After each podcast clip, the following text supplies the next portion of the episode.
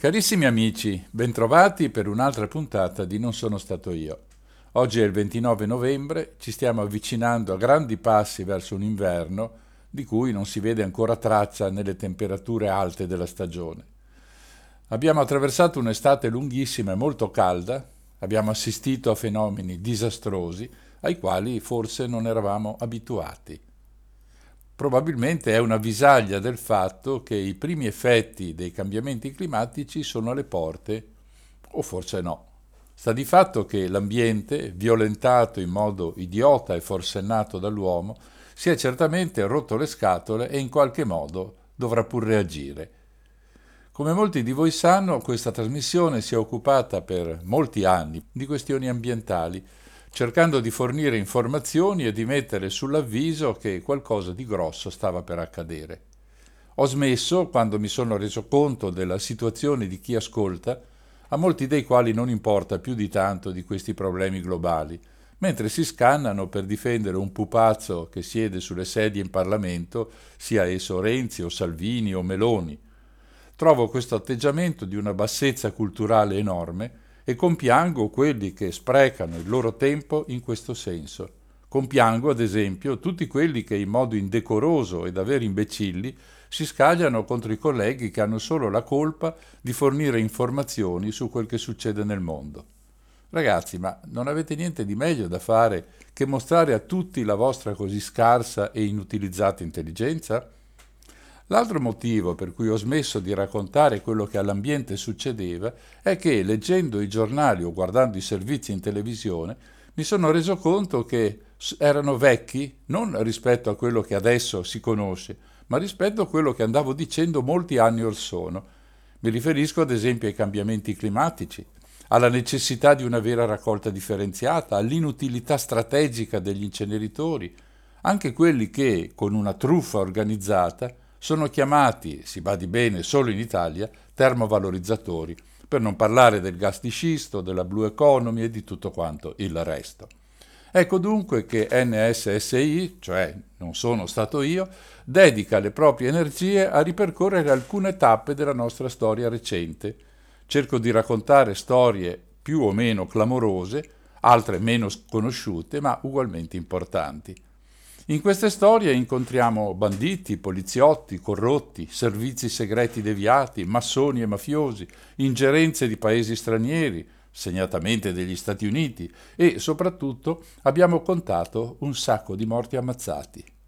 Questa sera ci prendiamo una pausa, anche se di morti ammazzati ce ne sono un sacco, ma non si vedono, non cadono sotto il tiro di un fucile o per effetto dell'esplosione di una bomba muoiono di malattia indotta da cause provocate dall'uomo.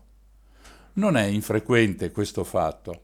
Ne abbiamo parlato, per esempio a proposito della Tricom, nella prima puntata di questa nuova trasmissione.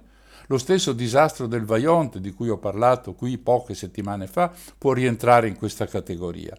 Anche i morti di cancro, di leucemia prodotta dall'amianto non sono dovuti a sfortuna, ma ad una eccessiva bramosia di guadagno. Insomma, cercare di svicolare dalle regole della natura significa inevitabilmente cacciarsi nei guai. La mania dell'uomo di voler dominare l'ambiente che l'ha generato non è soltanto folle, ma anche molto, ma veramente molto stupida. I guai sono arrivati adesso per motivi reali, non perché siamo particolarmente sfigati. La nostra sfida all'ambiente è diventata pesante con un incremento demografico che ha portato in 60 anni a triplicare la nostra presenza sulla Terra, con un consumo delle risorse incredibilmente grande se pensiamo che oggi ci mettiamo appena sette mesi a consumare quelle che potremmo permetterci in un intero anno. Oggi sappiamo che la responsabilità dell'uomo e della società che si è creata attorno è pesante per tutto quello che succede. L'escalation ha avuto inizio molto tempo fa, quando ancora non si sapeva che certi prodotti fanno male, che il fumo provoca il cancro, che l'alimentazione sbagliata è alla base di numerose malattie e così via. Senza tornare troppo indietro negli anni, possiamo fermarci ai primi due decenni dopo la Seconda Guerra Mondiale, gli anni 50 e 60. È un periodo particolare in cui tutto sembra possibile, particolarmente negli anni 60, quando vari eventi concorrono a lasciare in tutti i giovani la sensazione che qualcosa stia veramente cambiando. C'è un movimento che inneggia ai fiori alla natura, ci sono intere file di grandi cantanti che partecipano all'avventura, hippie, Summer of Love, grandi raduni come quelli di Monterey o di Woodstock, la Beat Generation, le droghe e tutto quanto il resto. La parola d'ordine è libertà, ma anche contrasto con le multinazionali che cominciano a fare quello che vogliono. Ma trovano qualcuno che contrasti il loro dominio? Qualcuno che studi gli effetti negativi dei loro prodotti sull'ambiente, sugli animali e sull'uomo? Questa sera scopriremo che qualcuno c'è stato, una donna, una donna di grande coraggio, una donna che ha letteralmente inventato l'ambientalismo moderno. Questa sera vi parlerò di Rachel Lewis Carson, nata a Springsdale in Pennsylvania nel 1907 e morta di cancro nel 1964. Lo facciamo per una ricorrenza importante, i 60 anni dalla pubblicazione del suo fondamentale libro Primavera silenziosa. Prima però permettetemi un ricordo di quel periodo quando io, bambino, avevo le sensazioni che adesso vi dirò. Lo farò subito dopo una breve pausa musicale.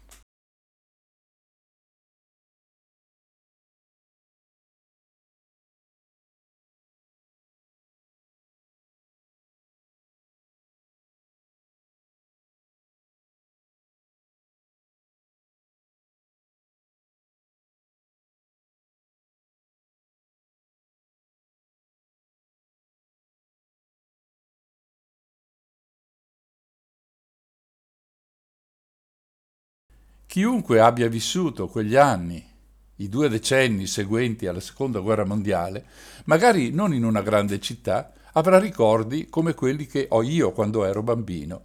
Se qualcuno ha vissuto nei paesi di campagna o di montagna, sono certo avrà una riserva di immagini nella sua testa e nel suo cuore molto simili a quelle che ogni tanto mi tornano in mente.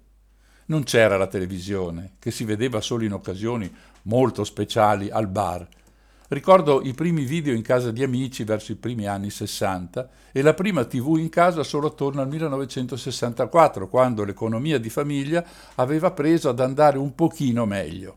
Era tutto molto più semplice, c'era una radio in cucina, di quelle, sapete, con la tela davanti, le grandi manopole ai lati e il cursore che correva avanti e indietro su quella serie di numeri strani e misteriosi e io mi vedo ancora arrampicato sulle ginocchia di mio padre ad ascoltare notizie che non capivo molto bene, ma dal silenzio che regnava in casa sospettavo che fossero davvero importanti. Si trattava del giornale radio, appuntamento obbligato con l'informazione, la sola disponibile in una famiglia dove comprare un giornale in quel periodo era un lusso e comunque si preferiva spendere quei soldi per il pane. Dalla radio uscivano frasi pompose, piene di parole strane che non avevo mai sentito. E proprio il modo così reboante di raccontare i fatti, che oggi ci sembra ridicolo e fuori dal tempo, dava ad essi un significato più profondo e sembrava che tutte le notizie, anche quelle raccolte subito prima della sigla di chiusura della trasmissione, non potessero proprio mancare nel bagaglio culturale di ogni cittadino per bene. E poi c'era la pubblicità, quella sempliciotta di allora, diretta, senza secondi fini, se non quello di consigliarti il tal dentifricio, che magari faceva schifo e danneggiava i denti, ma che ne sapevamo noi di marketing e di strategie mediatiche. Così cominciava la corsa verso gli acquisti importanti, quelli che ti fanno sentire inserito nella società che conta e non un pezzente o, come si direbbe oggi, uno sfigato. E nascevano gli status symbol, uno dei primi, la Vespa o la Lambretta, a casa mia sempre solo biciclette, però tutte col sellino per i bambini e tanti, tanti tratti di strada a piedi. Avevo però uno zio ferroviere e ogni tanto potevo fare qualche pezzo di strada ferrata. Eh, lui la chiamava così, rigorosamente così, ma lui lo sapeva. Era un orgoglio salire sulla littorina, una specie di regalo, come ricevere oggi l'ultima versione di una costosissima PlayStation ma i desideri indotti nelle teste delle persone crescevano di anno in anno. Arrivava la 500, ma anche gli elettrodomestici più costosi, il frigorifero, la lavatrice. Beh, per la lavastoviglie si dovrà aspettare ancora un po' di anni. E per rinunciare a tutto questo occorreva essere davvero forti, oppure bastava essere poveri. E tutti parlavano del boom economico come di una conquista epocale quasi come se a guadagnarci fossimo noi poveracci, i contadini che avevo attorno, i dipendenti come mio padre e mia madre, i mezzadri e gli operai che cominciavano a trovare lavoro nelle prime fabbriche ai confini con il mio paese. E non servivano neanche i soldi, tutti firmavano cambiali e si sentivano più ricchi, e intanto si indebitavano. E così, piano piano, ci si convinceva che il consumo fosse un totem da difendere, perché era lo stile di vita occidentale, quasi una barriera contro quei disgraziati che dalla Russia volevano venire a fare delle nostre chiese stalle per i cavalli dei cosacchi. Non c'è molto da ridere. In una terra radicalmente legata alla Chiesa e a tutte le sue emanazioni, compresa quella politica rappresentata dalla democrazia cristiana, tenete presente che proprio nel mio paese abitava la famiglia di Alcide De Gasperi, il pericolo comunista era considerato il peggiore di tutti, un po' come nell'America del maccartismo. Che male c'era ad avere un po' di comodità? Come poteva venirti in mente di associare questo nuovo, modesto benessere alla devastazione del pianeta? Sembrava davvero assurdo. Il negozio nel quale la mia mamma mi mandava a fare la spesa non aveva da scegliere. Tu chiedevi un chilo di pasta e non c'erano discussioni sulle marche, ce n'era una sola, la pasta ti veniva data dentro un cartoccio di carta blu spessa così, la stessa dove finiva lo zucchero, i fagioli e le uova. Poi tutto si tuffava nella sporta di Vimini per arrivare a destinazione. Era normale così, lo facevano tutti al mio paese. Oggi diremmo che si tratta di un atteggiamento sostenibile, virtuoso.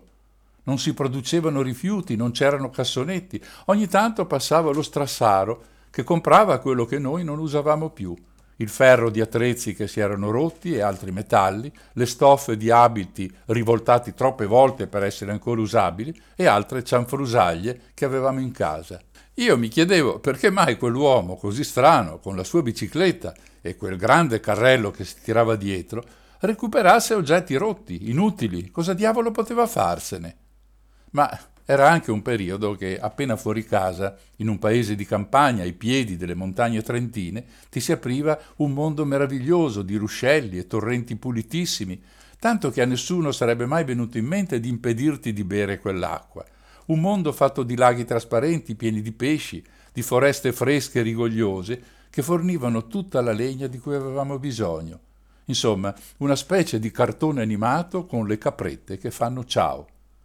Mio padre, insegnante elementare, era appassionato di ogni cosa che avesse un qualsiasi legame con la natura, dalle piante che studiava da botanico agli insetti che mi insegnava a riconoscere scostando i sassi lungo il torrente, il famoso torrente Ceggio, fino alle lunghe passeggiate in montagna che faceva con degli strani individui che insegnavano materie altrettanto strane all'Università di Innsbruck partivano ben prima dell'alba, quasi di nascosto, alla ricerca di una pianta, magari di un'erba, che però si trovava solo in cima alla Panarotta o sul versante nord della cima 12.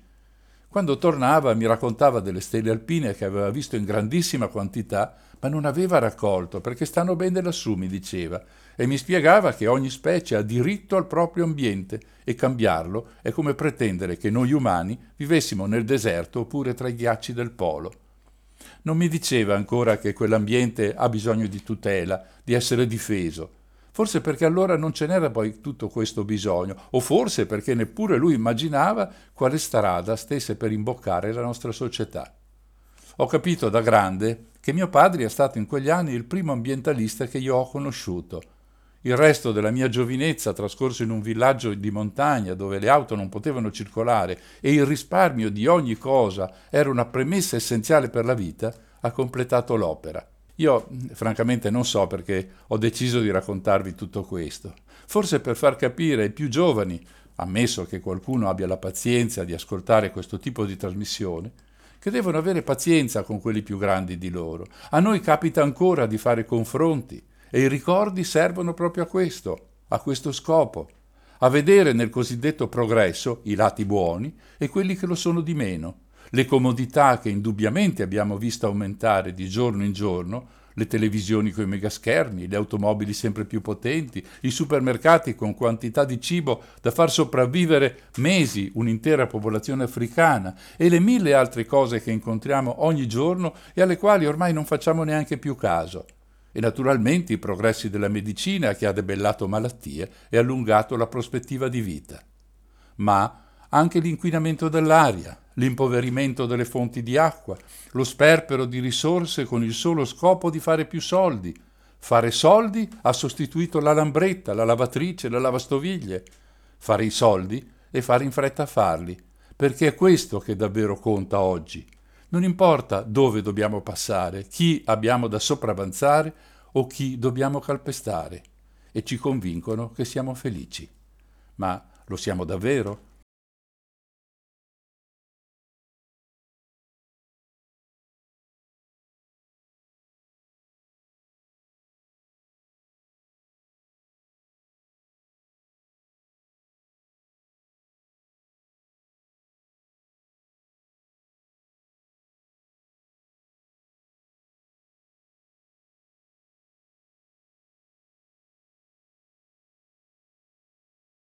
Il personale del quale voglio raccontarvi la storia è una donna americana.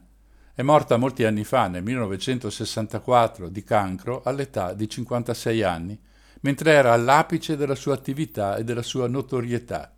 16 anni più tardi, sotto la presidenza di Jimmy Carter, le verrà assegnata la medaglia presidenziale delle libertà, l'onoreficenza civile più alta prevista negli Stati Uniti. Il suo nome è Rachel Lewis Carson Nasce all'inizio del secolo scorso in una piccola cittadina di campagna in Pennsylvania, una regione ricca di montagne, di colline, ma anche una zona con vasti giacimenti di fonti primarie di energia, tra cui quel gas di scisto di cui ho parlato tanto a lungo negli anni in cui questa trasmissione si occupava quasi esclusivamente di questioni ambientali. È qui, infatti, che viene aperto il primo pozzo di petrolio al mondo nel lontano 1859. Ma di tutto questo la bambina Rachel non sa nulla. Lei se ne va per i boschi, innamorandosi di quella natura che le avrebbe riempito la vita. La sua strada viene segnata dall'indirizzo di studi che prende, biologia marina al college, per poi laurearsi alla John Hopkins University a Baltimora, del vicino Maryland, in zoologia nel 1932 e in quell'università si ferma come insegnante per molti anni, barcamenandosi in mezzo a mille problemi, soprattutto economici, dovendosi curare anche della madre anziana rimasta vedova subito dopo la sua laurea. Questo le impedisce di proseguire i suoi studi, ma non di cominciare a scrivere testi scientifici che hanno come riferimento gli animali del mare e delle acque dolci. In soli quattro anni riesce ad essere assunta come biologa marina nel Dipartimento statunitense della pesca, che è come dire nostro, un nostro eventuale ministero dedicato appunto alla pesca. Non è un periodo facile quello degli anni 30 negli Stati Uniti e lo è ancora molto meno per una donna che deve lottare contro pregiudizi maschilisti e mille difficoltà per riuscire ad imporsi. Ed infatti Rachel è solo la seconda donna ad ottenere quell'incarico. Nel 1937, a 30 anni, vive uno dei suoi momenti salienti. Un suo articolo viene pubblicato sul mensile di scienza Monthly Atlantic con il titolo di Undersea. Undersea significa sottomarino, qui inteso però come aggettivo, cioè qualcosa che sta dentro l'acqua. I suoi guai economici crescono quando muore la sorella, con la conseguenza di dover mantenere anche due nipoti. In compenso la sua vita professionale ha una poderosa svolta. Accade infatti che la casa editrice Simon Schuster le propone di trasformare l'articolo Undersea in un libro. Ci vogliono anni e un sacco di lavoro serale per arrivare al prodotto finale. Il titolo diventa Under the Sea Wind. Viene recensito molto bene, ma non vende granché, anche perché esce nel momento più sbagliato possibile, un mese dopo l'uscita del libro, infatti, i giapponesi attaccano a Pearl Harbor e comincia anche per gli Stati Uniti la Seconda Guerra Mondiale. Dopo la guerra, Rachel sale nella gerarchia del ministero e trova il tempo per un secondo libro, che viene rifiutato da un sacco di riviste prima che compaia a puntate su alcune pubblicazioni importanti del paese, tra le quali quel Nature, che è considerata ancora oggi una delle riviste più prestigiose dell'ambientalismo mondiale. Poi l'Università di Oxford si decide a pubblicarlo come libro con il titolo The Sea Around Us, cioè Il mare intorno a noi. È un grande successo, rimane quasi due anni tra i bestsellers del New York Times, mentre Rachel riceve due dottorati al merito. È il 1951, il libro diventa un must perché racconta l'importanza dell'oceano nella nostra vita e la sua autrice riesce a farci ascoltare le molteplici voci dell'oceano, i suoi sussurri e le sue grida, i suoi gemiti e il suo silenzio assoluto e la sua forza risiede nella sua erudizione ed elaborata organizzazione dei fatti e nella sua personale reticenza che cattura la nostra attenzione in modo pacato. Ci descrive le montagne, i canyon sommersi, il rapporto che nei secoli l'uomo ha avuto col mare, gli effetti dei venti, delle onde, fino a oltrepassare i limiti della nostra immaginazione, raccontando il modellamento delle rocce liquide che fluttuano nelle grandi maree. Due anni più tardi il regista Irwin Allen ne trae un documentario che vince l'Oscar come miglior documentario nel 1953. Il successo si porta dietro, ovviamente, anche una situazione economica decisamente migliore. Tanto che nel 1952, a 45 anni, la Carson può ritirarsi dal lavoro per pensare solamente a scrivere. Ne trae un sacco di articoli e un nuovo libro, The Edge of the Sea, cioè La riva del mare. Poi avviene un fatto molto triste che cambia ancora una volta la vita di Rachel. Una delle sue nipoti muore lasciandole un bambino molto piccolo da accudire. Allora compra una proprietà rurale nel Maryland per avere più spazio e questo cambia ancora una volta la sua prospettiva e la sua vita. Come certamente sanno tutti quelli che hanno vissuto abbastanza, in quel periodo i parassiti delle piante, ma anche mosche e zanzare, vengono combattuti in un solo modo, con il DDT. Nonostante quello che ne pensiamo oggi, il DDT ha avuto una funzione veramente notevole. Negli anni 40 e 50 viene usato massicciamente nelle aree colpite dalla malaria per eliminare le zanzare che la trasportano. A sintetizzare questo prodotto era stato un austriaco, Ottmar Zeidler, nel 1873 ma dovevano passare quasi 70 anni prima che il chimico svizzero Hermann Müller stabilisse le sue proprietà insetticide nel 1939. L'impatto sociale del DDT è stato talmente grande che a Müller è stato assegnato il Nobel per la medicina.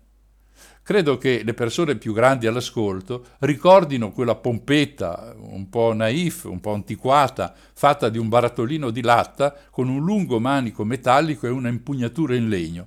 Il suo uso era praticamente quotidiano o quasi e veniva fortemente suggerito e raccomandato da una pubblicità martellante. Nel 1950 l'associazione che si occupa di cibo e droghe a livello mondiale, la Food and Drug Administration, dichiara che, virgolette, con tutta probabilità i rischi potenziali del DDT sono stati sottovalutati, chiuse le virgolette. Nel 1972 il DDT viene proibito negli Stati Uniti. Solo sei anni più tardi succede anche in Italia. Ne parleremo più avanti di questo. Per ora basta ricordare che nell'Unione Europea viene classificato come una sostanza dai, virgolette, possibili effetti cancerogeni con prove insufficienti. La stessa Agenzia internazionale per il cancro lo classifica come limitati indizi di cancerogenità. È interessante notare come in questo caso la messa al bando del prodotto abbia seguito quel principio di precauzione che invochiamo ogni volta che si parla di possibili effetti nefasti di un prodotto o di un processo, ad esempio l'incenerimento dei rifiuti. Negli anni in cui vive Rachel Carlson, il DDT è usato in agricoltura in dosi molto più massicce di quelle adoperate per la salute delle persone. Va sottolineato come questo prodotto, una volta depositato sul terreno, ha una persistenza molto lunga, dai 2 ai 15 anni addirittura, e si degrada in prodotti come il DDD e il DDE, anch'essi altamente persistenti. Nel 1970 una ricerca negli Stati Uniti su un campione di persone mostra la presenza di queste sostanze nel sangue. Dieci anni dopo lo stesso campione ha livelli minori ma ancora ben presenti delle stesse sostanze. Se il DDT non è particolarmente tossico verso le persone, lo è molto verso le altre forme di vita. Gli studi mostrano come esso si accumuli lungo la catena alimentare e noi siamo proprio in cima a questa catena. Torneremo tra breve alla storia del DDT. Adesso riprendiamo il filo del discorso su Rachel Carson che abbiamo interrotto, ma prima una canzone.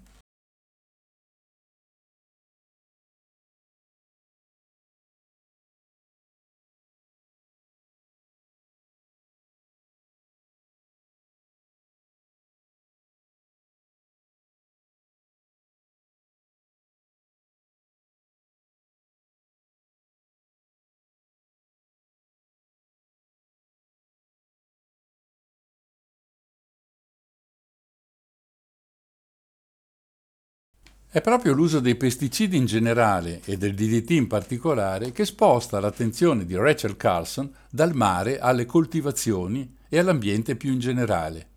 Dalla metà degli anni 40 si occupa di una battaglia che sarà la prima dell'ambientalismo, inteso come movimento d'opinione, una battaglia che cambierà completamente il modo di intendere la natura e di interpretarne le vicende. Qui non ha nessuna importanza se è vero che il DDT è quella micidiale arma mortale che viene dipinta dall'opera di Rachel e soprattutto dal movimento successivo alla pubblicazione dei suoi scritti. Quello che conta per davvero è il modo nuovo di avvicinarsi alla natura. Il suo libro più importante, quello per il quale è famosa in ogni angolo del pianeta, si intitola Primavera silenziosa e lei ci lavora praticamente fino alla sua morte. Virgolette, più cose imparo sull'uso dei pesticidi, più divento preoccupata, scrive. Quello che ho scoperto era che tutto ciò che era importante per me come naturalista veniva maltrattato e che non c'era nient'altro di più importante che io potessi fare. Chiuse le virgolette. Il libro parte ovviamente dalla crociata contro i pesticidi e il DDT, ma per la prima volta si esplorano i collegamenti ambientali. Un pesticida è creato e usato per eliminare un insetto, ma la sua azione non termina là, perché i suoi effetti si risentono attraverso la catena alimentare. Così, quello che è nato per eliminare un solo insetto finisce per avvelenare animali e uomini. Probabilmente a noi sembrano frasi ovvie e scontate, ma negli anni 50 e 60 non lo sono per niente, come ho cercato di ricordare prima. La Carson è la prima a diffondere tra il grande pubblico questa nuova interpretazione. Perché un simile libro viene scritto? Tutto comincia con una lettera che le invia la sua amica Olga Huckins, la quale possiede un santuario per uccelli, una specie di piccola riserva nella quale uccelli di ogni genere vivono liberi. Il terreno è stato abbondantemente cosparso di pesticidi da parte del governo, molti uccelli muoiono. Olga chiede a Rachel di intervenire presso il governo, vista la sua autorità e anche il posto pubblico che aveva occupato a suo tempo. Ma la Carson decide che sarebbe molto più efficace scrivere un articolo in una rivista ma nessuna delle riviste scientifiche alle quali si rivolge è interessata ad una simile storia. E così nasce l'idea del libro, che impegnerà Rachel per oltre quattro anni. Il libro esce nel 62, due anni prima della morte della sua autrice.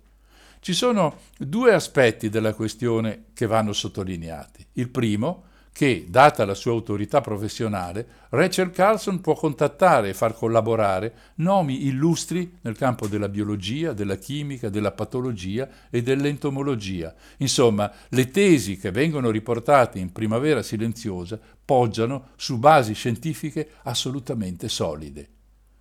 Il secondo aspetto da sottolineare è il fatto che quel libro ha un risultato straordinario in quanto riesce a creare nella testa della gente un collegamento, una associazione mentale tra la mortalità nell'ambiente naturale, i pesci, gli uccelli di Olga, la flora, eccetera, e l'uso spropositato di pesticidi vari, dei quali negli anni 70 si scoprono le implicazioni estremamente pericolose per la salute umana e da allora vengono vietati.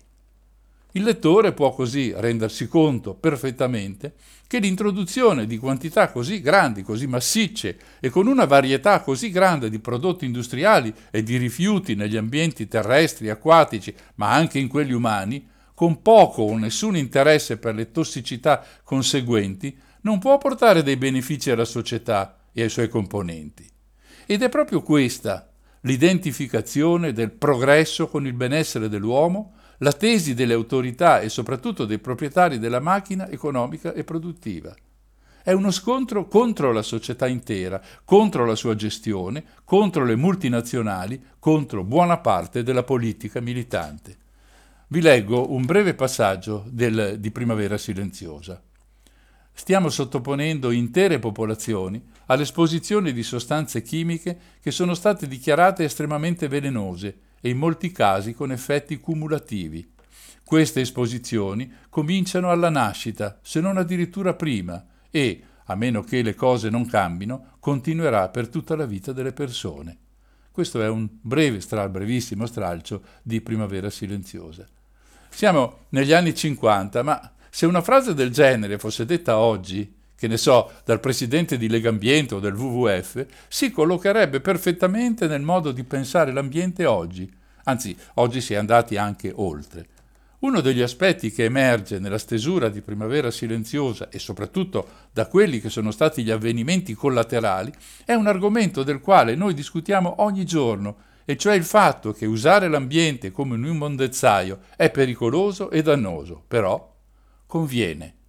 E conviene a quelli che queste schifezze producono e spacciano, a quelli che traggono profitti enormi dall'inquinamento di ogni genere e tipo. E già allora la Carson si accorge dell'aria che tira per quelli che si mettono di traverso alla macchina del sistema. C'è un articolo del 1999 del Time, il prestigioso settimanale statunitense, che scrive, la Carson viene assalita violentemente da minacce di cause e da derisione, inclusa l'insinuazione che questa scienziata così meticolosa fosse una donna isterica non qualificata a scrivere un libro di tale portata. Un imponente contrattacco viene organizzato e guidato dalla Monsanto Versicol American Cyanamide, come da tutta l'industria chimica, puntualmente supportata dal Dipartimento dell'Agricoltura degli Stati Uniti, come pure dei più cauti nel mondo dei mass media. Chiuse le virgolette, pensate un po'. E i ragionamenti sono sempre gli stessi, come quelli di oggi, quando proponiamo di fermarci un attimo a riflettere sugli effetti nocivi delle pratiche che questa società dei consumi ha imposto a tutti, pratiche non sostenibili dal costo enorme e pazzesco. Oggi rispondono esattamente come allora. Robert White Stevens è uno scienziato pagato dall'American Cyanamide, un'azienda chimica importante, sorta nel 1907, che produsse per prima il vaccino antipolio e altre medicine legate alla profilassi oncologica. Ma l'American Cyanamide produce anche pesticidi che fanno sicuramente guadagnare un sacco di soldi. Dunque questo scienziato, stipendiato dagli inquinatori, scrive, virgolette, se l'uomo dovesse seguire gli insegnamenti di Miss Carson, si tornerebbe al Medioevo e gli insetti e le malattie erediterebbero ancora una volta la terra. Ora io credo che questo ricordi qualcosa, ad esempio le frasi dei nuclearisti nostrani prima dei fatti giapponesi, di quelli che si oppongono alla diffusione delle energie rinnovabili, di quelli che ostinatamente negano l'esistenza dei cambiamenti climatici e dicono voi volete farci tornare all'età della pietra. Chissà se sanno quello che stanno dicendo o non sono semplicemente imbeccati dai vari Trump di turno. Tornando a Primavera Silenziosa, altre compagnie chimiche e altri critici attaccano i dati e le interpretazioni presenti nel libro. Altri vanno ancora più a fondo, attaccando le credenziali scientifiche della Carson, perché la sua specializzazione è la biologia marina e la zoologia, non la biochimica. Alcuni la, differ- la definiscono addirittura una semplice birdwatcher, con molto più tempo libero che conoscenza scientifica, qualificandola come non professionale. Una parte dei suoi oppositori la accusa addirittura di essere comunista, che nel periodo di massima negazione della libertà, come quello che negli anni 50 colpisce un'America razzista, sessista e completamente rincoglionita dai vaneggiamenti assurdi di McCarthy, significa un sacco di problemi, soprattutto nella sfera professionale.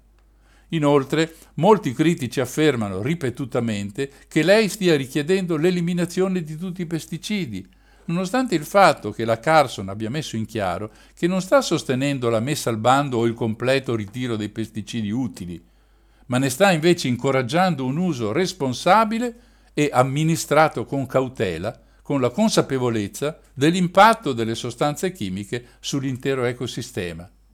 Infatti conclude la sua sezione sul DDT in primavera silenziosa con questa frase un consiglio pratico dovrebbe essere spruzzo il meno che ti sia possibile, piuttosto che spruzza al limite delle tue capacità.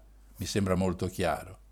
Ma questo ostracismo e questa difesa dei privilegi economici alla fine si rivela un boomerang. Intanto, nonostante le pressioni, la casa editrice Houghton Mifflin non cede mai alle numerose richieste di stroncare il libro che anzi riceve recensioni positive da molte personalità esterne al mondo dell'agricoltura e della chimica. Insomma, da parte di chi è estraneo alla logica di potere e di interessi che difendono le compagnie chimiche e farmaceutiche. E così il libro, scritto in modo che tutti comprendano il messaggio che contiene, diventa presto un bestseller sia negli Stati Uniti che in Europa. Sempre leggendo il Time, scopriamo che effettivamente il polverone alzato dagli enti governativi e dalle società coinvolte fa un clamore tale da incuriosire i lettori che si affrettano a comprare il lavoro di Rachel Carson. Virgolette. La maggior parte degli oppositori della Carson stanno velocemente tornando sulle loro posizioni. Nella loro infima campagna per portare la loro protesta ai livelli di una questione di pubbliche relazioni, scrive il settimanale americano nel 63, gli interessi delle aziende chimiche hanno solo aumentato la consapevolezza dell'opinione pubblica. Chiuse le virgolette. Il colpo di grazia di questa donna al sistema dei pesticidi arriva nell'aprile 1963, durante un dibattito televisivo in cui Rachel letteralmente straccia un portavoce di un'azienda chimica che difende i prodotti di questa.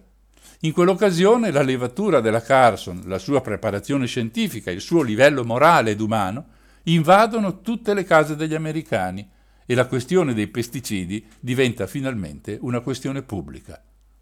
Rachel Carson viene onorata con molti premi e invitata a centinaia di dibattiti e apparizioni televisive. Ma ormai è tardi. Il cancro al seno che l'ha colpita a metà della scrittura di Primavera Silenziosa non le permette più una vita normale. Una delle ultime apparizioni avviene quando testimonia di fronte alla commissione consultiva scientifica del presidente Kennedy, il quale pubblica il 15 maggio del 63 una relazione in cui appoggia largamente le tesi scientifiche di Rachel. Quando muore, il 14 aprile del 1964, il DDT e altri pesticidi sono ancora utilizzati. Come detto, sarebbero stati messi al bando solo qualche anno più tardi. Il merito di questo cambiamento è facilmente attribuibile proprio a Rachel Lewis Carson.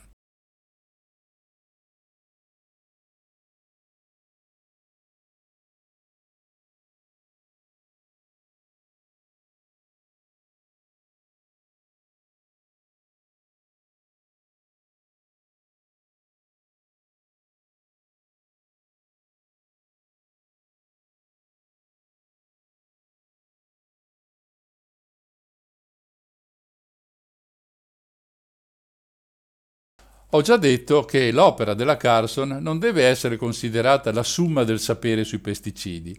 Del resto sono passati 60 anni da allora e le conoscenze in generale sono decisamente aumentate.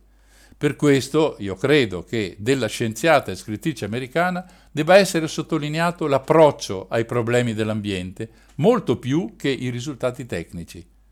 Fino ad allora, infatti, l'ambiente era qualcosa che con i problemi generali della società e dell'uomo entrava solo localmente, ehm, nel senso che gli effetti di operazioni inquinanti venivano considerati solo come derivati direttamente dalla causa e nello stesso luogo in cui il danno veniva provocato. Se inquini l'ambiente, tu non inquini il prato o il fiume in cui metti le tue porcherie, perché l'erba e l'acqua alimenteranno animali che produrranno latte o bistecche e il tuo inquinamento locale salirà su su lungo la catena alimentare fino a danneggiare uomini e bambini. È per questo soprattutto che Primavera Silenziosa rimane un testo fondamentale per l'intero movimento ambientalista e viene ancora considerata un'opera così importante.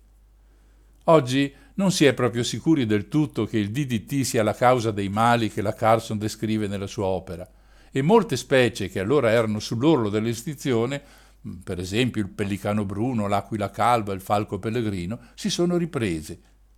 C'è qualcuno che accusa addirittura la Carson di essere la responsabile di milioni di morti e di averne uccisi più di Hitler.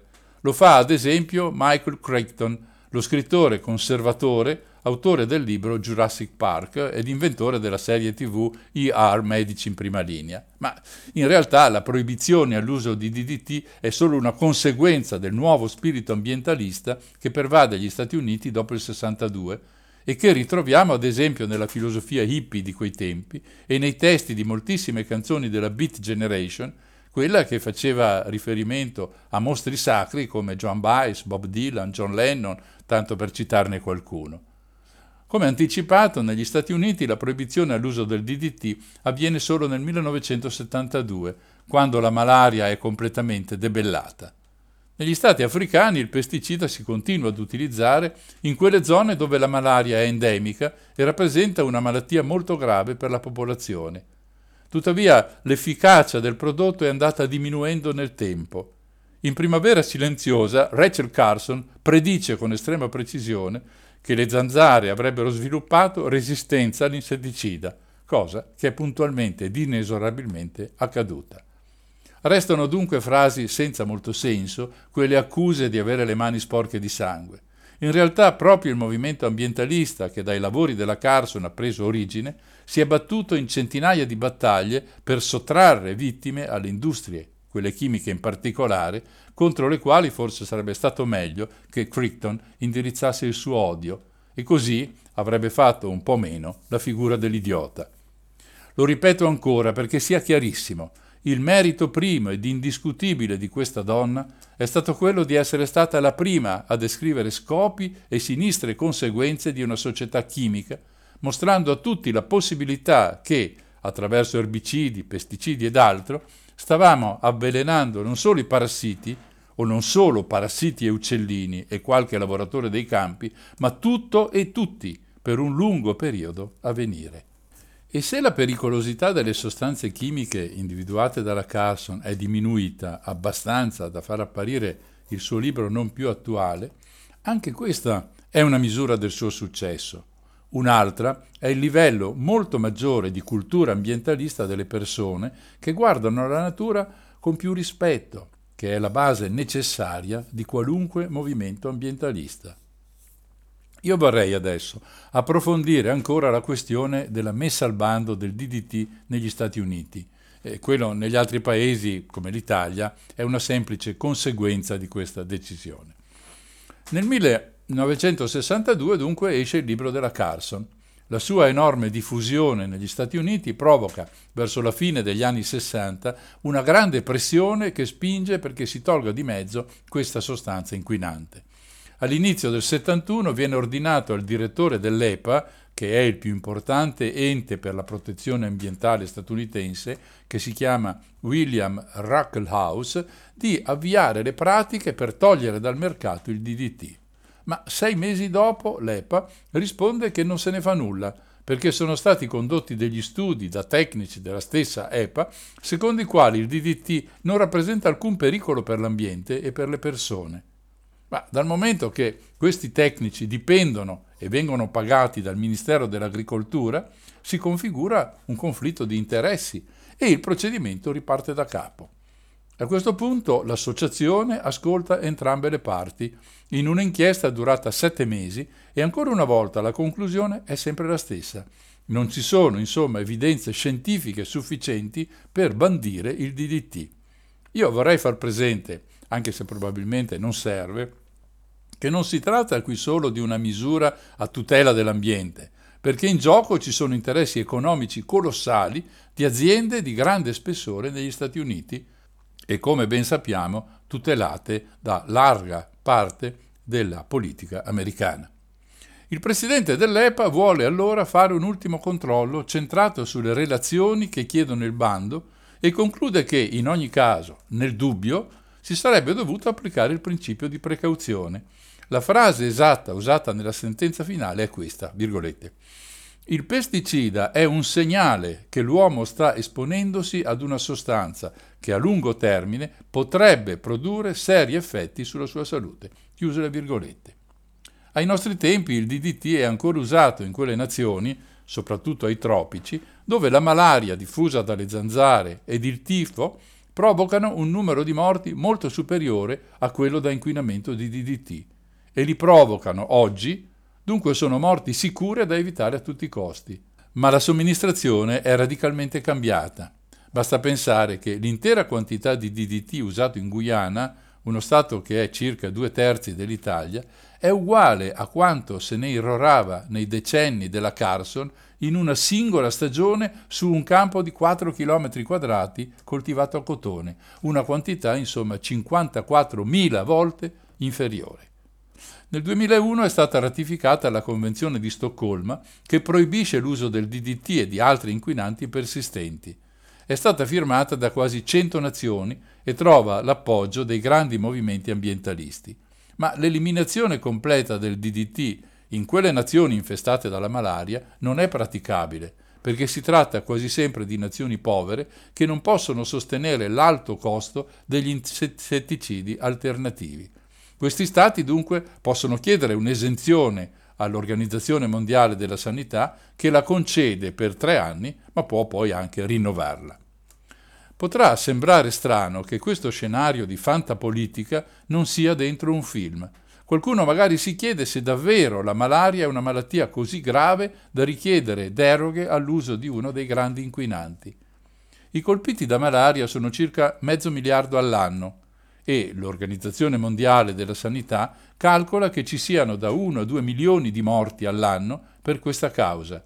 La maggior parte delle vittime sono bambini africani con meno di 5 anni di età. Ci sono naturalmente problemi e situazioni particolari nei paesi che fanno uso del DDT. Per esempio in Vietnam, dove il DDT è bandito da ormai 25 anni, si assiste ad un costante calo di casi di malaria. Ma lo stesso avviene anche in Thailandia, anche meglio del Vietnam, che invece usa questo insetticida. Lo stesso è avvenuto in Mozambico, in Ecuador, nello Swaziland. C'è tuttavia una questione di cui soffre ad esempio l'Uganda, che ha di recente ripristinato l'uso del DDT in agricoltura. Infatti il paese africano rischia l'embargo dei propri prodotti agricoli in Europa.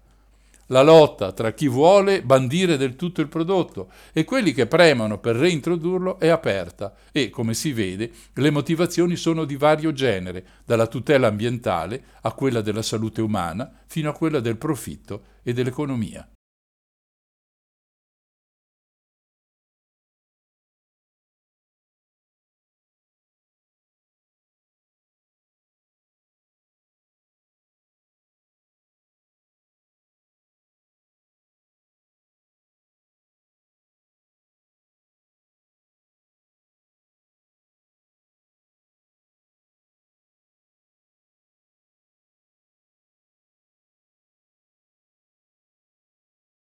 Abbiamo così raccontato la storia di Rachel Lewis Carson, del suo libro più importante Primavera silenziosa, e di come sono andate le cose negli Stati Uniti per quanto riguarda l'eliminazione del DDT dal commercio. Adesso allora possiamo allargarci un pochino e cominciare a parlare di un ambientalismo in generale, specie dei primi movimenti cosiddetti ecologici, anche se per molti questo termine è usato a sproposito, in effetti ecologia deriva da ecosfera, che è l'area intorno alla Terra in cui avvengono i processi vitali e coincide praticamente con la biosfera, cioè la sfera della vita. I movimenti ambientalisti hanno adottato questo termine soprattutto negli anni 60 e 70 con un significato diverso. Loro intendevano comprendere nell'ecologia tutte le azioni che tendono a proteggere, difendere, migliorare l'ambiente. Si tratta quindi non di uno studio di qualcosa che già esiste, ma del rapporto, dell'interazione degli uomini e dei loro comportamenti con la natura, con l'ambiente. Per questo è meglio parlare di ambientalismo che di ecologismo. Il primo è un attivismo, il secondo è una scienza. Detto questo, però, non possiamo fermarci alle parole. Di cosa si occupa? In questa interazione uomo-natura entrano in gioco un mucchio di aspetti, la conservazione della natura e degli equilibri ambientali, l'inquinamento, la protezione della fauna selvatica, gli ecosistemi e le aree protette, la politica di gestione dei rifiuti, la produzione agricola biologica, la gestione delle risorse energetiche, con particolare interesse alle fonti alternative di energia, le rinnovabili, ideali di sviluppo, eh, sviluppo sostenibile o decrescita e i mutamenti climatici ed infine la pace. Abbiamo accompagnato Rachel Carson nel suo viaggio. Uno dei risultati davvero importanti della sua opera, non solo Primavera Silenziosa, è la spinta a varare leggi e norme a tutela dell'ambiente, norme che prima non esistevano. Se guardate a come è ridotto oggi l'ambiente in cui viviamo, nonostante queste nuove legislazioni, pensate cosa sarebbe successo senza. Anche se molti aspetti dell'ambientalismo, come ad esempio la protezione degli animali, erano stati introdotti nella società già dal secolo precedente, possiamo pensare che i movimenti ambientalisti organizzati nascano negli anni 60 del Novecento. Ne troviamo traccia abbondante in tutto il movimento giovanile di quel periodo e nelle sue manifestazioni, sia artistiche che di costume. Ci sarebbe da scrivere un libro su questo punto e quindi mi limito a due sole situazioni. Si tratta di situazioni profondamente diverse e per questo le ho scelte. In effetti si fa un po' fatica a mettere a fianco a fianco ragazzotti svagati e persi nel fumo con diplomatici, uomini d'affari, politici, premi Nobel. Vediamo comunque che cosa succede. La prima situazione riguarda il movimento hippie, la seconda è il club di Roma. Cominciamo con i primi. Il movimento hippie è abbastanza controverso. Le tendenze, assolutamente fuori dagli schemi convenzionali dell'epoca, sono bollate dai benpensanti e dalla stampa soprattutto per due motivi. La libertà sessuale, che professa, e l'uso di droghe per esplorare tutte le esperienze del mondo. Naturalmente a nessuno frega niente della libertà sessuale dei maschi, che poi non si capisce come si potesse realizzare senza quella delle ragazze. Fregava molto invece il comportamento libero delle ragazze. La cosa era considerata inaudita da un'America bigotta, puritana, ipocrita. E per di più con l'uso di sostanze stupefacenti, in particolare di acidi come l'LSD e la marijuana. È per questo che lo Stato della California, la roccaforte degli hippies, dichiara nel 1966 l'LSD sostanza controllata, mettendo di fatto la droga fuori legge. Ma il movimento dei figli dei fiori non è solo questo. Se da un lato è vero che c'è dell'esagerazione, dell'esaltazione nei loro comportamenti, la filosofia e lo spirito hippie va ben oltre, come mostrano molti episodi della storia di quegli anni. La voglia di stare assieme e di conoscere si esplica nelle comuni e nei viaggi, eh, quelli veri, non quelli indotti dalle droghe, come il mito di ogni hippie che si rispettasse di raggiungere l'India via terra con l'autostop e pochissimi soldi al seguito. E si traduce anche nei grandi raduni musicali con alcuni dei massimi esponenti della storia della musica che rendono quasi immortale il movimento hippie ovunque nel mondo. Possiamo ricordare il raduno di Manhattan, 10.000 con Lou Reed, e quello di 20.000 hippies a San Francisco al Golden Gate Park. Poi nel 1969 il gigantesco e davvero mitico raduno a Bethel, conosciuto come Festival di Woodstock, dove per tre giorni ininterrottamente, giorno e notte, suonano gruppi e artisti di fama assoluta, tra i quali Janis Joplin, Joan Baez, Creedence Clearwater Revival, Carlos Santana, The Who, Jimi Hendrix. Mezzo milione di persone assistono all'evento in condizioni spesso disagiate perché nessuno poteva prevedere un simile afflusso ma non c'è un solo incidente. Poco dopo si tiene un altro di questi mega raduni vicino a San Francisco in California con la presenza dei Rolling Stones. Ha un impatto minore, anche se vi partecipano 300.000 persone. Qui sì, c'è anche un morto accoltellato proprio durante il concerto degli Stones. Uno si può chiedere, va bene, ma cosa c'entra l'ambientalismo con tutto questo? All'interno della filosofia hippie una parte importante riguarda proprio la natura. Certamente la conoscenza del movimento non ha molto a che fare con Rachel Carson. Probabilmente pochissimi di loro ha letto Primavera silenziosa, ma che la natura non vada toccata e modificata fa parte del loro modo di vedere e di sentire la vita. C'è un episodio che avviene a Berkeley, sempre in California. L'università locale ha progettato di demolire tutti gli edifici attorno al campus su una superficie di quasi 3 ettari per costruirvi un grande parcheggio e dei campi da gioco. Sotto la guida del movimento hippie, migliaia di cittadini di ogni genere e grado cominciano a piantare alberi, fiori, erba, arbusti, qualsiasi cosa sia riconducibile alla vita vegetale, per trasformare quel terreno in un parco. Interviene il governatore dello Stato, Ronald Reagan, futuro tragico presidente degli Stati Uniti, che fa occupare la città dalla Guardia Nazionale per due settimane, una specie di atto di guerra, al quale i figli dei fiori rispondono con mille atti di disobbedienza civile, piantando fiori ovunque ci sia la possibilità di farlo, negli spazi vuoti di tutta Berkeley. E nasce proprio qui, così e per questo motivo, il Flower Power, con lo slogan Let a thousand parks bloom, fai crescere un migliaio di parchi.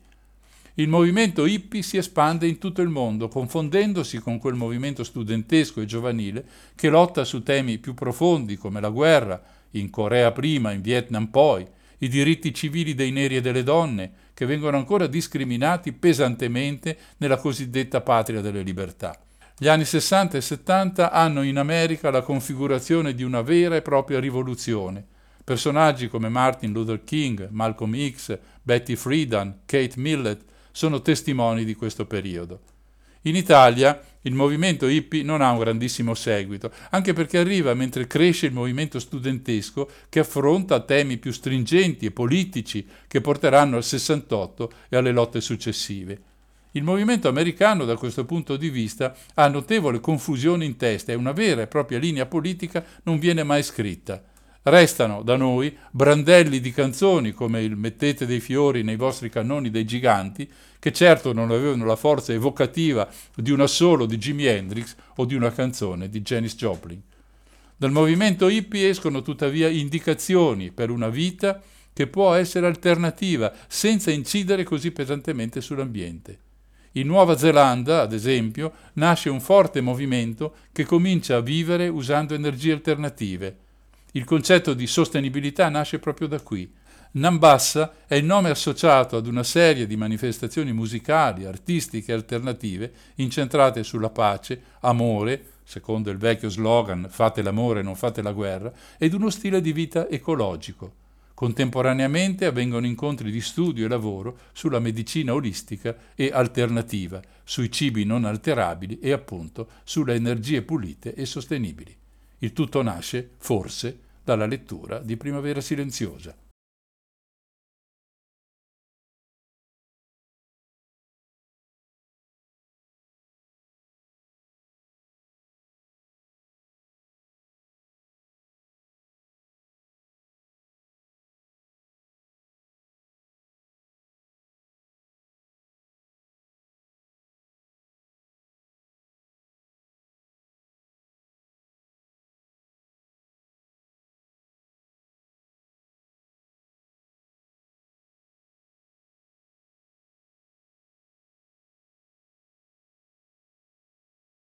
C'è un altro libro, un altro documento fondamentale di quel periodo, una pubblicazione un pochino sottovalutata, ma che dovrebbe essere letta in tutti i corsi di formazione dei giovani.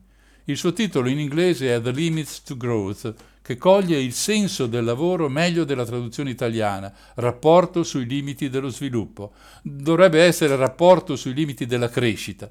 Il lavoro viene commissionato dal Club di Roma, di cui vi parlerò tra breve, al MIT, l'Istituto Tecnologico del Massachusetts, una delle università più prestigiose del mondo.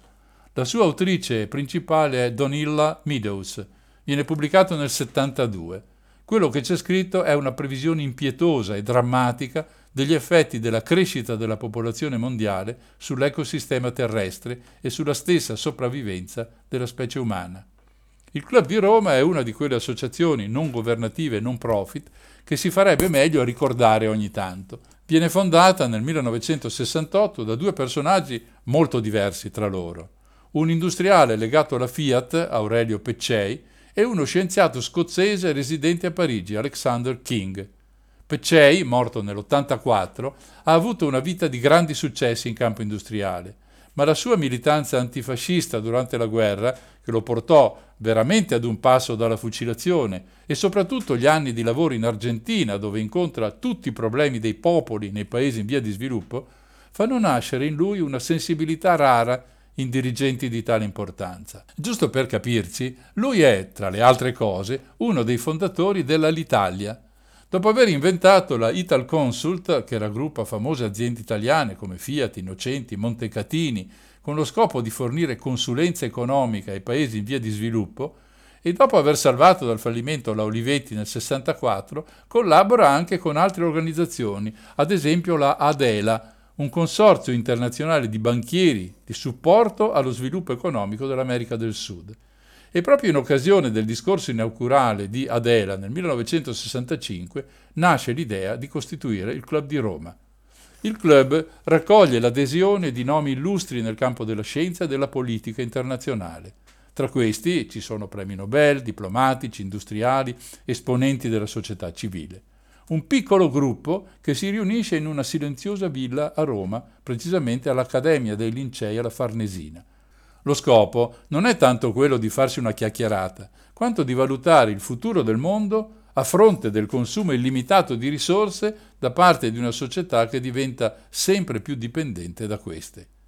Come primo compito ognuno degli intervenuti si impegna a dedicare l'anno successivo al tentativo di sensibilizzare i responsabili delle decisioni su temi cruciali, sia in campo politico che economico e produttivo, e sui pericoli che un simile sviluppo potrebbe comportare. L'approccio al problema globale del club è davvero originale e sicuramente nessuno fino ad allora aveva osato mettere in campo così tante perplessità su termini come sviluppo, crescita, consumo. Nel 1972, come detto, esce il lavoro commissionato dal club all'MIT un gruppo di scienziati di questa università esplora i diversi scenari possibili usando tecniche di previsione elaborate al computer. Vi ricordo che siamo veramente agli albori dell'informatica. Lo scopo è quello di scoprire se è possibile conciliare il cosiddetto progresso sostenibile con i vincoli ambientali necessari per salvare l'ambiente. Noi non abbiamo adesso il tempo di entrare nel particolare del rapporto, che peraltro viene rinnovato altre due volte nel 1992 e nel 2004. In estrema sintesi, i risultati degli scienziati americani sono due. Primo, se l'attuale tasso di crescita della popolazione, dell'industrializzazione, dell'inquinamento, della produzione di cibo, dello sfruttamento delle risorse continuerà inalterato, i limiti dello sviluppo su questo pianeta saranno raggiunti in un momento imprecisato entro i prossimi 100 anni il risultato più probabile sarà un declino improvviso ed incontrollabile della popolazione e della capacità industriale. Secondo punto. È possibile modificare i tassi di sviluppo e giungere ad una condizione di stabilità ecologica ed economica sostenibile anche nel lontano futuro lo stato di equilibrio globale dovrebbe essere progettato in modo che le necessità di ciascuna persona sulla Terra siano soddisfatte e ciascuno abbia uguali opportunità di realizzare il proprio potenziale umano. Questi sono i due punti fondamentali dell'opera dei coniugi Meadows. Possiamo anche tradurre con un linguaggio molto terra-terra che, se si continua così, non ce ne sarà abbastanza per sostenere la vita sul pianeta. Il più recente aggiornamento del rapporto introduce due concetti che si sono affermati solo dopo gli anni 70 e precisamente l'esigenza di uno sviluppo sostenibile e la misura dell'impatto dell'uomo sulla Terra mediante la famosa impronta ecologica, temi dei quali io ho discusso moltissime volte in questa trasmissione. È curioso, ma è anche drammatico insieme, notare come questo modo di interpretare i fatti nel 72 fosse di gran lunga profetico della situazione che si è poi puntualmente verificata e di cui noi siamo testimoni. Ma ancora una volta il potere e l'economia se ne sono altamente fregati, triturando risorse e futuro. Se si leggono i recenti rapporti sullo stato del pianeta fornito da varie organizzazioni, tra cui l'ONU, si trovano numerose coincidenze con queste conclusioni vecchie di 50 anni. Gli effetti che la pubblicazione del rapporto ha nei settori politico, economico e scientifico si possono paragonare ad una sorta di Big Bang In un colpo solo il Club di Roma mette in cima all'agenda internazionale una contraddizione che oggi è sotto gli occhi di tutti, quella tra il pretendere una crescita illimitata e senza limiti nei consumi di risorse e il fatto assodato che le risorse sono finite, a cominciare da quella che è il motore di tutto, il petrolio, con anticipazioni del pensiero moderno che si rifà alla sostenibilità e alla decrescita di Latouche. Tra l'altro, proprio l'anno successivo all'uscita del rapporto si verifica la prima crisi petrolifera. Nel 1973, mentre da noi cominciano le prime domeniche a piedi, è chiaro a tutti che basare lo sviluppo solo sul petrolio è una follia. Nel 1992 viene pubblicato un primo aggiornamento del rapporto con titolo Beyond the Limits, cioè oltre i limiti, nel quale si sostiene che sono già stati superati i limiti della capacità di carico del pianeta.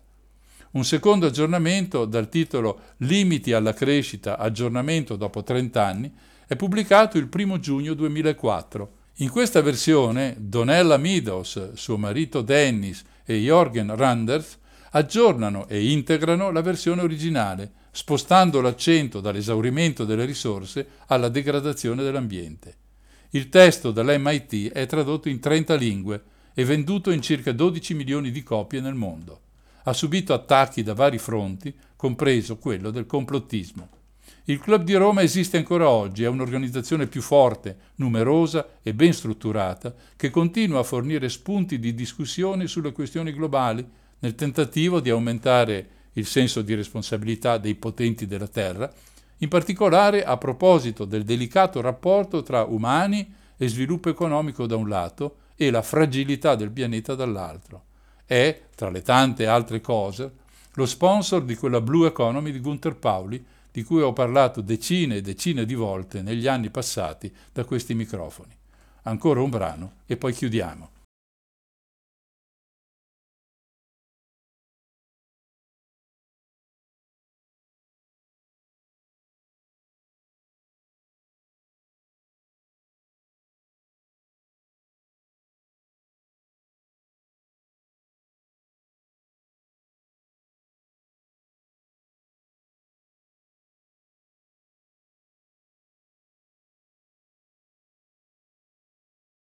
Rachel Carson dedica la sua opera Primavera silenziosa ad un altro personaggio straordinario di quegli anni, il medico Albert Schweitzer, missionario che passa la sua intera vita tra i lebrosi e i malati del Gabon, in quella Lambaranè dove oggi esiste un reparto specializzato proprio nella cura della malaria.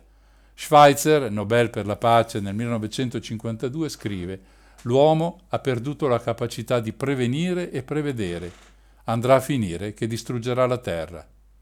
È tutto per stasera. Vi ringrazio per essere stati con noi. Da Mario il solito affettuoso saluto. Sigla.